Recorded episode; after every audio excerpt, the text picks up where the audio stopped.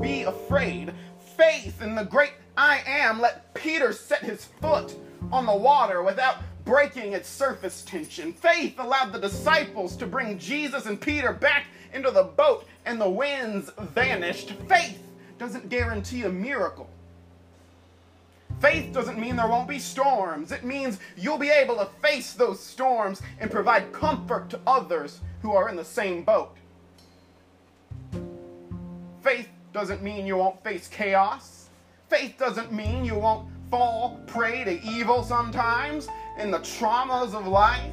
Faith doesn't mean you won't always come out smelling like a rose. Faith doesn't mean that sometimes people won't make things way harder on you than they needed to be. Faith doesn't mean any of that.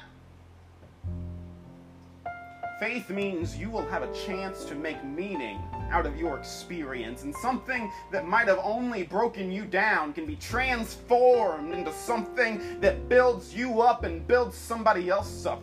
Faith is the power of possibility unleashed in your life.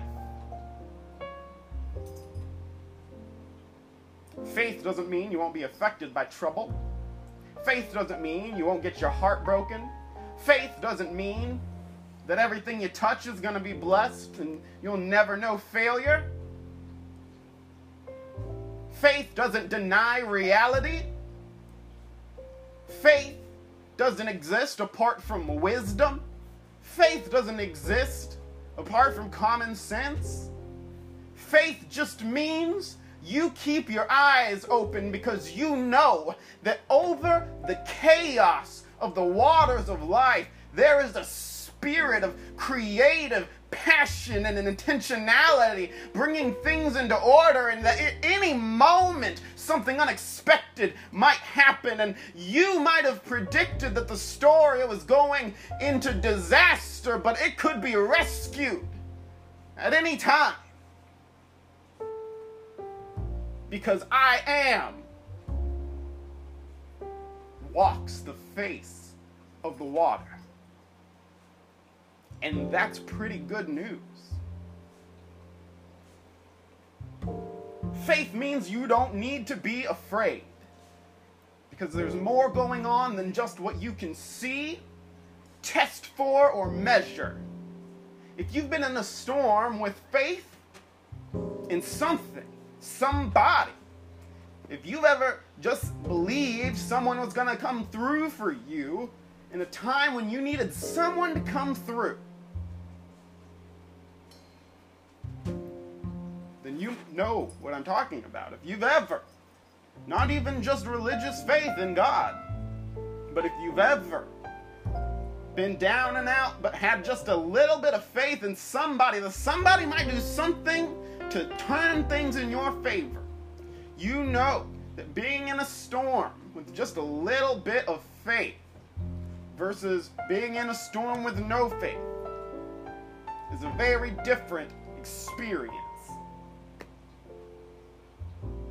Just a little bit of faith, not even a whole lot. You don't need a lot, just a little bit, just a tiny little seed of faith. God can work with that and in seemingly the worst situation, you might suddenly find yourself feeling like you could walk on the water. You might find yourself feeling lighter than air. Life is funny that way sometimes, isn't it? And it's true sometimes. Things don't work out the way we expected them to. It's not true all the time that when you're in a storm, you're to feel like you can walk on the water. You're not always to feel like you're mounting up with wings like eagles. Every once in a while, you might be grateful that you went through some hard times because you know that if you hadn't been through that storm, you would have never had the chance to see God as clearly as you got to see God once the winds died down and you found Jesus right there in your boat. See, in Job chapter 9, verse 8, we read that God, by God's self, expands the heavens, and only God tramples the waves of the sea. Psalm 89 9 says, God, you rule over the surging sea. When its waves mount up, you still them. Jesus walking on the water is more than a miracle. It's what theologians like to call a theophany. In the Bible, a theophany is anytime God shows up and appears to human eyes. Jesus, doing what has been established only God can do, is revealing through action a specific identity as the God he claims to be with his words when he says, I am. He is the God who acts in history, the God who sets people free, the God long awaited, the God of the future, the God of good news in this instance, the God who transforms bad news into good news. So, the first time Jesus calms the sea with the disciples in the boat, the disciples ask, What kind of man is this that the wind and the waves obey him? But the second time around, they worship him and say, Truly, you are the Son of God. So, are you in any kind of storm today? Do you face raging seas and winds? Do you feel alone in a boat? Do you feel alone in a cave without the ability to hear God's voice, without the ability to make out the image of Jesus?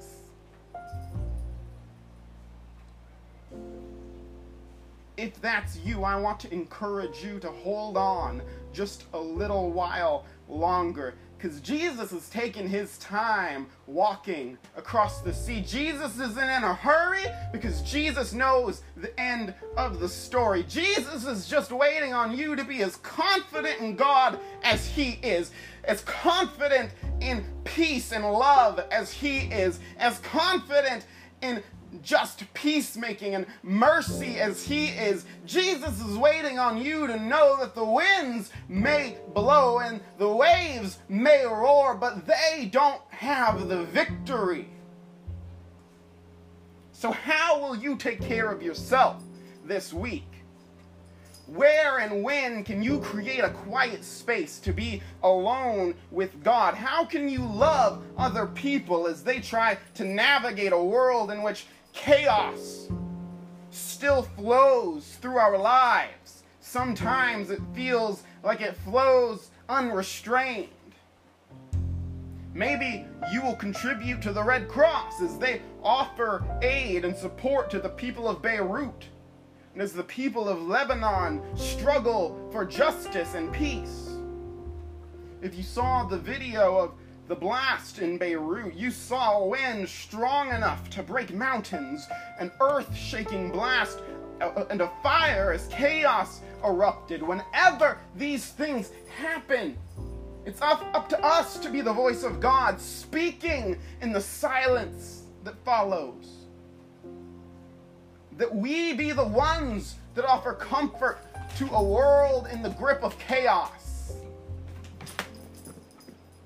Pimp, my, my cat loves this message, y'all. She's she's all about trying to show how the world experiences chaos. If you really want to f- figure out how to find the voice of God in chaos, just get a cat. But we are called to be God's hands to offer healing to ourselves, even when the wind is against us. We are God's feet, anointed even now to step on the waves of chaos to reveal the love of God to all creation. Romans 10:15 reminds us how beautiful are the feet that bring good news or how beautiful are the paws that bring good news. If you are waiting for God to speak, it might be that God is waiting on you to live a message of redemption. If you're waiting on God to show up, it might be that God is saying, This is why I called and sent you. enough bad news in the world. Go and show somebody that God is saving this world. Go and show somebody that God's Spirit is still hovering over the face of the deep and that we are not without hope. Go teach people the rebellious act of loving themselves and loving others. As for me and my church, we are working on congregational vitality. Share our message as a rebellious act of spreading good news. Donate to people who need care, basic healing, and basic food needs met. Take care of yourself when you're in the storm and don't let yourself get burned out. Even though the waves are against you and making the trip take so much longer than it should but also show some love to everybody else in the boat. And if you have faith stronger than mine and you're just striding across the sea, hop in the boat every once in a while to help the rest of us get those raging winds calmed down. Ask God how you can support our mission. And when you're ready to get on the boat, There's plenty of space. And when you're ready to get out the boat, well, I say the winds might be against us, but the water is fine. And we might be inundated with bad news, but through our faith, we are transforming every experience and trauma that the devil meant for evil into good. And we are spreading good news everywhere that we go. And we are not going to keep silent in the face of hatred and despair and depression. We are going to press on and say that there is hope for all creation. And this is a life giving message for all people, everywhere.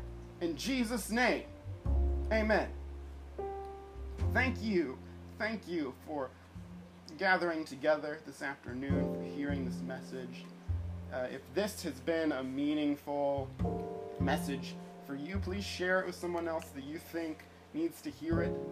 Uh, if God is moving on your heart, you can click the share button, you can copy the link and send it to, to someone you know.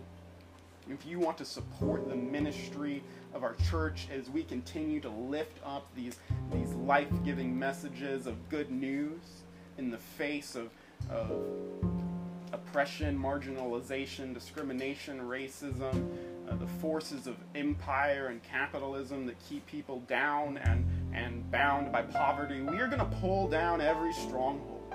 There isn't a single place that the devil can hide from the power of God's church, and we are going to keep marching. If you want to participate in that march, join on in by sharing our message, by contributing financially, by, by writing your own messages, by loving yourself, by making sure that you take time this week to spend alone, just to meditate on how much how much how much you are loved and how valuable you are. Your life matters, your voice matters. Everything that that God has has put in your life that makes up the unique person that you are matters. To me, it matters to God, and I am glad that you are here. Keep pressing on. Uh, I know that the God who has begun a good work in us will continue that good work until the very day of Christ Jesus our Lord. Amen, amen, amen. And uh, Miss Nichols, you are not you're not forgotten.